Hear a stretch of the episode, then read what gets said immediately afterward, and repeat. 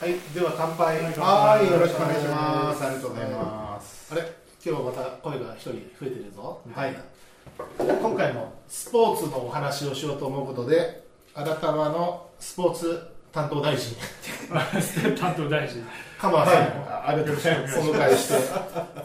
これでもね、本当は野球の話もはいお話し足りなかったと思うんですが、はい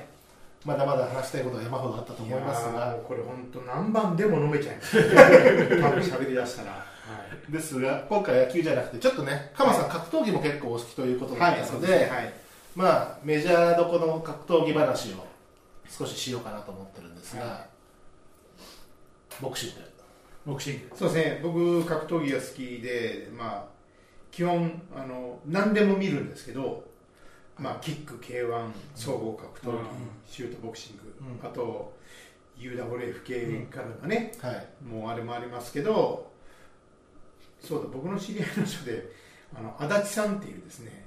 えー、とファイナンシャルプランナーの人がいるんですけどその人も格闘技好きなんですけど、うん足立さんは格闘技の中で何が好きなんですかって言ったら私は相撲ですって言って相撲格闘技なのかよと思ったんですけどまあ、そうですね、確かに、まあそうですね、まあ抗議な意味でもしかしたら格闘技なのかなそうですね僕はねボクシングと空手あうんーが好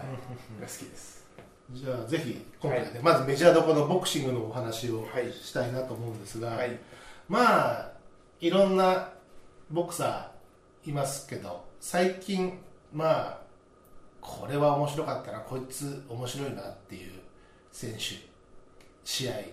ありましたかまあそうですね、最近で言えば、まあ、ここまでボクシングをメジャーにしたっていうね、やっぱ井上尚弥だとは思うんですけど、筋肉バリバリですもんね。そうですね、もまあ、未だ負けてないっていうのと、まあ、でも私、この前のドネアの試合よりも、はいその1個前の試合の,、あの WBSS はい準決勝になるんですかね、あのエマニュエル・ロドリロドリゲス戦ですかうね、ん、はい。これも相手がすごい下馬が高かったので。うん早朝でドキドキしながらね、見ました、うんあのー全然、まあ、結果、結果ね、うん圧勝だけど、あああそれでしたねのーそれまでの戦績とか見て、決してね、そもそも WBSS だから、決して弱い人が出てきてるわけじゃないですからね。事実上の決勝戦と言われてね、はいあそこにあのリング紙のねうん。ベルトもかけられてましたから、はい。だってね、決勝はドネアになってたけど、そもそも、誰、えっと、誰か怪我、えっと、誰だっけ怪我しちゃった人、肩、えっと、出て、テテ、うんテテがあれ知ってどんな繰り上がったんでしたっけ違ったっえーっとねえーっといやいやその前にですね、えっと1回戦でイギリスのボクサーとやっけ、て、はい、そいつがあの途中でこう脇を痛めちゃってですね、うんうんそれでドネが勝ち上がって、あであー次にテテとやるよってやったらテテも怪我しちゃって、そうですね違う黒人とやって勝って、うんドネが上がってきたんですよそうでどっちかっていうと下馬評的には多分どんな上がってくる感じじゃないのかなと思そうっですてねましたよねそうですね年齢考えてもね、でもあれよあれよというかいやまあ結果的にどんなやっぱり強かったと思ったけど強かったで,、ですねカマスのおっしゃるあのロドリゲス、ね、ねあの試合は本当にもうはい圧倒的な強さをまあでも全部紙一重っちゃ紙一重なそうですね、もう1ラウンドはね、いや結構前に出てくるし、当てられてるイメージがあったですね、だけど、その1ラウンドの後半から2ラウンドに入ってきたときには、もう多分見切ってるんですよねあ。れやっぱうん1ラウンド目は見てどどうや見てるんですかねね井上的にもね大体1ラウンドでの途中ぐらいから相手のそのパンチの種類とか、そういうものを見切るっていうふうに言ってますもんね、すごいですよね。 2ラウンドでうダウン3つ取って TKO でしたっけいやに三ラウンド言ってなかったっけ3回、三ラウンドいや2ラウンド二ラウンドでしたっけ3回ダウン。で TKO、そうですね。まあ、TKO っていうかもう立つ気なかったもうもうやりたくないいや首首首振ってましたもんねね、あれやらせかわいそうなぐらいセカンドに向かってすげえあんな顔すんだねここで。ねえ、弱々しいね。うんだってあの人強いんだよそうですよね。なんかなんかでなんかねまだこうかませんのでもなんでもないあー相手も無敗で、戦績としてはほとんど同じぐらいでしたからうんね。いや、だけどね、あれを見てね、計り知れないな、この人と思いましたよ。ドネアの時は、は若干油断してるんじゃないかなと思ったんです。うんうんあのまあ余裕とは言わないけど、まあ、日本でやったせいもあるんですけど、入場の時からあれ布袋の曲で入場したんですよね初めてね、あーでなんかノリノリな感じの井上がいていやこんなんじゃなかったぞ前回はみたいな多分やっぱりもう僕らも見てて思ったけどピーク過ぎてるドネアがでしょと思ってたか思ってらたねあの年齢的にうもんね、あの多分これは本当に早いラウンドで勝負ついちゃうのかなと思いましたもんね、でもプレッシャーがすごいですねうんあ半端ない世の中はいにちゃんと前に出てくるし打たせない技術っていうかいやーあれでもねあのスモールサイエンスなんとかっていうサイトがあるんですよそのボクシングのことをスモールサイエンスって言ってる人いてそれで見るとやっぱり井上がそのポイントを取りに行く、えーラウンドと攻めに行くラウンドとかっていうのがちゃんとあるっていうのをね解説してるんですようんめちゃくちゃ面白いです自分でも、えっとね、トラトのドキュメント解説自分の試合を解説するのをなおやってましたけどそれ言ってましたねやってましたやっぱうんあのもらって見えなくなってるからとりあえずこのラウンドはあの、ポイントうん、ポイントダメージローダメージでいく,、うんいくラウンドとか、うんだからアクシデントは目を切ったりアクシデントは起こしてるけども冷静ではいられたっていうことは言ってましたよねであのアマチュアを通じて初めて顔を切って話し出したんですけど、うんだから逆に言うとあのカットマンの人が初めて活躍したわけですよあー仕事しないです仕事じゃないめちゃ早くうん血を止めてるんですけどあの人初めて仕事したんですねまあああいう人たちも慌てちゃダメだしそうねいや落ち着いてましたねうん鼻血も出たしねずいいやぶん本当ですよ、うんもうびっくりしましたよじあのでもドネアすごいのはでも、ね、今まで他の人たち大体2ラウンド3ラウンドで仕留められてる中で、うんあのね、若い頃は同じ日本人同士でフルラウンド戦ったりもあったみたいだったけどこの乗ってきたところでフルラウンドパンチもらって当たってましたからね一応直哉うんさんそれでパンチもらるってましたもんね、あれで立ってるドネアもやっぱすごいなすごいですね改めて改めて思ういんましたね、日本人でねドニアとやったのってあの西岡っていうねはいスーパーバンダムの時にもうドネアとやってやめたいって言って、まあ、負けちゃうんですけど向こうでやってね、あとあの世界ランキングに入ってるアコーアコートールだったっけなっていうやつがドネアの大ファンでドネアと何回もスパーリングやってるんですけど彼は井上尚弥が負けるかもって言ってたんですよももうドネアの前に立つともう向こうの自由自在っていう飲み込まれてるっていう感じするんですってでもね、あの戦い終わっても紳紳士士、うだん、ね、かっこいいですね。あのあれはまさかまさにこうベストバウトというかね、 うねそうねだからフィリピン人が好きなんですけどね。あいーやいやい第第何 夜のテー マいやいや、いやいや、そういう話じゃないです。 2階の地へ行くから、いよいよ。でもじゃあ最近やっぱ気になってるというか、まあげねこれからもまだまだまあそうですね見見える試合ですからね、井上はいはい尚弥はね、そういった意味ではあれですけど、このかつてのでもうん。かつての名チャンプというか、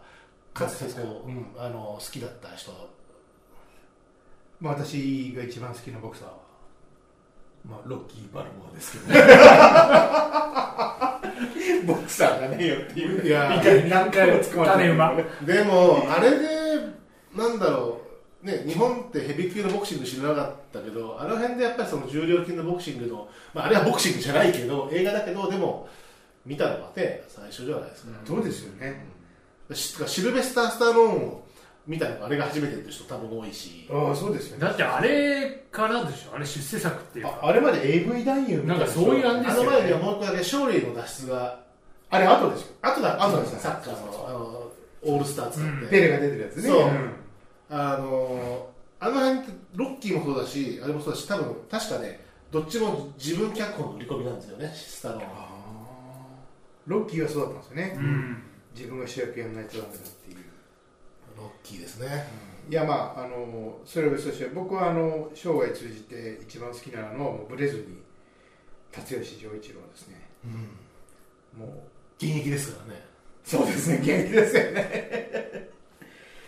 いやでも辰吉の話あのやっぱり竹原とか渡嘉敷とか、うん畠山の YouTube とか見てても、やっぱり一番は誰だったって話になると井上尚弥じゃないんですよねやっぱり辰吉丈一郎ってそれってなんか強さだけじゃない、まあそうでこしょううねメンタルとかその、まあ、ボクシング道みたいなそういうのを生きてる人ですよそうでね、すねもう当時のミット打ち半端ないって言いますよみんな辰吉のミット打ちはいきなりあの左ボディから入るとかっていうのはその頃いなかったってことまあ、ですねセオリーじゃないそうですねってことですね、まあでもねでもガードは低いですよね最初から、そうですね最初からうんガード低いですねで怪我する前っていうか目やる前はあれで避けられてましたけどねそうですねまあだんだんとやっぱりあの癖癖を見抜かれていくというか、うん当てられてますもんね当たってますよねで薬師の時のねあのマック・クリアラっていうトレーナーがね、もう絶対達人に勝てるっていうどっからもうあの時点でいや絶対勝てないだろうと思ったんですけどねコツコツ与えられて負けちゃいましたもんね、いやだけど本当にあのあれほど熱狂させてくれるっていうか、達吉の試合いやこの前のドネア対井上戦も感動しました涙出ましたけど、うん達吉の試合でもう毎回泣いてたような気がしますよまあ本当に勝つか負けるか分からないし、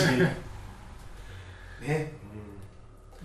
まあもうもう勝てなくな晩年も勝てないだろうっていう時に一回チャンピオンに返り咲くの3度目のねあうんそうですそねれがあのシリモンコンナコントンパークビューってやつなんですけどあれだって相手がタイのあ若手のホープでまだ無敗のやつですようんよくあれにーうん勝ったなと思ってあのあれはちょっと奇跡に近いというかもうさすがにないだろうチャンピオンはとそ思っうてでますよねでしかもその減量を上げて軽量終わって出てきた体の大きさがだいぶ違ったじゃないですか、うん尻文庫の方が全然でかかったですもんね、まあ戻すっていうかねもうそうそうそうそうそれは本当ねよく勝ちましたがあれはもう本当にでも紙一重でしたあれもねだいぶ聞いてたからでもあのウィラポンってねはい辰吉に2回勝って、はいはい長谷川大泉に2回負けちゃうやつなんですけど、あいつはあの国際式ボクシングやる前にムエタイやってるんですようんうんでね辰吉との初戦をねよく見るとですよパンチ入れた後肘入れてるんですよ出た明日のジョージあーそうあれ本当にあれがいるんだと思うカルロスカルロス・リベラのジョージジョージそうそうなんですいや上手にあやーっぱあれがコツコツ効いてるんですよね、多分ね出た明日のジョーだはいそうでもそのねかいウィラポンウィラポンでもチャンピオン長いですよね長かったですね、もう強強かったですでねホズミがねうん僕長谷川ホズミもすごい好きでいやいいですね、あの人も2回3階級、三3階級やりましたね最後は上と上げて10ラウンドああの打ち合い9ラウンドで打ち合いをしてホズミ負けてたんだけど9ラウンド勝負あの腹決めて打ちに行ってチちゃャンんピオンとと付き合いでしたねと付き合いして、でチャンピオン鼻折るそうそうそで10ラウンドチャンピオン立たなくてもうもう無理って鼻折れてるしあーで無理っつって長谷川穂積にこうやってやろうと思うのにあのーでもうね負ける試合も結構かっこいいですよ奥さんがもういいって下で子供あがやったありめちゃくちゃ美人のそうそう奥さんね、ううんんそういうとこやっぱ見れます ねあ奥さん美人 やなそうそうそうでもあの奥さん相当怖いらしいいでやすけど腹ね座ってますよそうですよね、ういやでも長谷川穂積は本当に名チャンピオンだと思ん、う、うん、僕もすごい好き解説もやっぱいいですよねそうです昔ねあの長谷川穂積が畠山とのこう対談みたいな中でわざと相手の好きな位置に立つんですってうんうんあ顔を出すっていうんですか、うんうん相手の打ちやすいとか相手の時番地が当たりそうなところにわざと顔を出してそれでそれを避けて打つっていう餌ばくみたいなことですかね、あそうですねそれ聞いた畠山がいやーそんなのやったことないなって畠山もすごい良かったんだよねスそうピでーすドねスターだスピードスターだったしかっこいいと思うほあのねスマートなんだよね畠山は畠山はね接近戦が得意でしたねただこう助けや穂積とかあのドラマチックなのは内山いやーもう内山大好きですね、慶応ダイナマイトはい内山も強かったよな本当一発で倒しますもんね、そうそうそうそう山中山中はねなんかでもそのネリに負けるわけですけど、最後にうんなんかでもあの前あたりからちょっと打たれ弱くはなってきてたかなっていう気はしていましたね。うんまあ、結構ダウンシーンありましたもんうんまあそれからねダウンしても勝つっていうのが勝つんですけどねあるんだけどなんかちょっと危なくなってきてるなっていうのは若干思いましたね。まあ、日本のボクシングってやっぱりちょっと、まあ、海外と違ってやっぱりパンチ力があるような人の方が人気があるんですよねだからそのディフェンス力があまりない人が多いっていうかうんであのアメリカとかってやっぱそういうのナジーム・ハメドとかさ打たれないあのパーデル・ウィテカーとかですねうんああいうのもすごい評価されるんですけど日本でディフェンスがすごい上手だった人って川島博士知ってますか川島川島ミニマム級だいやいや、川島はね、えっとね、えーバンタムの1個下ぐらいだったと思いますけど、そはんい、なはいそんな人じゃないですね。はい。そう、本当に相手に打たせないっていう、で、こううんパンチ当たる瞬間に顔、首をひねるんですよね。あーで、威力を逃してるっそれはあの細連動さんもそうです よね。どうぞ南條ていう。そうなんですか。 こうやって肩持ってるやつじゃ肩のその肩のそのあの力を分散して殺してる。だから聞かない。だからそれでラジオひるんでしまうんだってあの白木ジムのなんかトレーナーの人が言ってたよ。肩持つ西ボクサー見たことないけどね。反則じゃねえのかなみたいな。輪島輪島のなんかよそ向き作戦みたいな感軽くじ軽く とよそよそ見になってたね。そうですね。でもなんかあのストイックというかね、ちゃんとこう階級が決められててその中でやっていくっていう競技ってすごいなぁと思いますよ。だけどまあ今は全部の団体12ラウンドになったし、あの前日計量になったし、あのレフェリーが早く止めてくれるからまだ安心して見てられますけど、うんまあ昔の YouTube を見るとね、あまだ止めないんかっいてやい本う当ですよ怖いです見てて。いやいやよく叩き合いになってましたよああね本当もう輪島の試合とか見ると。うす輪島6回ぐらい世界やってるんですけど、もう最初の輪島はめちゃくちゃキレがあるんですよ、だけど最後のはねもうもうすでにちょっとだバチドラカっぽいですよねでもその割には今も割とあのちょっと飲んどけのおっさんぐらいで住んでるあー住んでますね、まあよかったねだからあれ以上のダメージにはなってなくてねモハメダリとかねんうんいろいあろとはねパーキンソン病になっちゃいましたからねねいやだけど命を削ってまでね、うんやるスポーツで僕はなんかすごいあの実際の喧嘩じゃなくてねそのボクシングっていう手しか使わない競技っていうのをあの中にいろんなことが散りばめられてて奥が深いんじゃないかなと思うんで、うんそれだけにですよ、うん手しか使わないだけに、うんそういうのがすごい魅力的だなと思いますよね、うんなるほど一番好きなのはじゃあ辰吉上そうですね、もちろんあの体操とかね、そういはうい衝撃的なのもいっぱいありますけど、まあ今日本人トークだとね大体そそううでねすね辰吉が大好き辰です吉ねうん僕もね YouTube よく見ますよ辰吉のうんあそこ今度行きましょうよルミさんの喫茶い店や、本当ですよ、 一回行ってみたい、ね会えるかもしれない、ねあのロードワーク行ってくるぜみたいなね辰吉がだっていまだにロードワークしてるんでしょやってるやってる現役だもん本人的にはすごいよねしかもあの人、マスクして走ってますからね、そうコロナ関係ないよ最初そうかそう前かららね、最初からマスクして走ってますもんね死ぬわ肺活量すごいんじゃないかなあ、そうなんですよね。うんまあでもまあ今は正直あのリングに上がってほしいとは思わないし、そうですねはい、まあ重心君をちゃんと育ててね死んじゃいますからねただねただきっとずっと引退宣言はしないでずっとあのままやるんでしょうねそうですうね。ん生きざ試合がしてほしくないですね確でももう支援できないよね今なんか止められてるでしかにあく組まないし、ね誰も組んではくれないし本人はそれも分かってるんだと思うんですけどね、ただ変えられないんでしょうねそれなんかちょっと数にも言えますよね。数も引退しないじゃないでょすうか。んなんていうんですかねああいうのってね。いやカズ引退だったら衝撃まあでもカズはいずれ引退すると思うんだけどいずれはねダチ吉はしないでしょうねなんか分かんないけど、もうそのタイミングがもうすでにわかんないですよね。うん、うあきっかけはもうないですんよもうボねクサーのまま死にたいのかもしれないですね。うんもしかしたらね本当はねお父さんの久米地さんにあのチャンピオンのままやめろって言われてたんでしょあそうなんですか。うん、だからそれがなんかこう本人の何かになってるのかもしれないですけど、ねもう一回返り咲きたいっていうねうん、いやでもさすがにもう息子にも負けると思う正直いや絶対ね 息子まあ親父に負けちゃまずいでしょいやい今や重機君パンチ力すごいありますからね日本ランク8位とかでしょ確かうんなるほどねボクシングまあとりあえず今ははい井上尚弥にねそうですあねの楽しませてもらいたいですね確かにね試合ね今回のであのコロナで流れちゃってるから、うん次いつでしたっけ予定いや一応し4月25日だったんですけどまだ決まってないですあの新しくまはだいその日程は決まってないんですね、そうね相手のカシメロがなんか一戦挟むかもしれないっていう噂あも調あります節ねもそう含めでて、カシメロも強いから怖いですすねねああ怖いですね怖いです怖いですね油乗ってるでしょだって今だって事務ワークができないから、うんそのどなね実力はどんなもんなんかっていうのはあるじゃないですか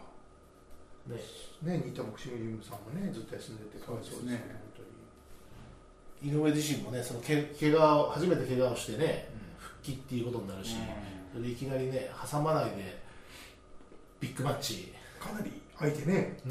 それちょっと怖いですけどただまあ目の治りはのためには良かったかもしれないです、ああ確確かかににねねだから7割ぐらいつますこう見える角度が7割ぐらいつますもう視野が狭くなっちゃってるってこいやそうまあ、まあだんだん広くなっていってるあーまだ7割ぐらいってこの前その2月ぐらいですかねあーにはテレビで言ってましたからねやっぱ怖いなと思ってとこんな感じでじゃあ国際国際じゃない、国はい日本の国ボクシングうんボクシングとしてはそんな感じで、うんそうですねまあじゃあぜひ井上の試合を楽しみにはい乾杯ということで、はい乾杯はい乾杯乾杯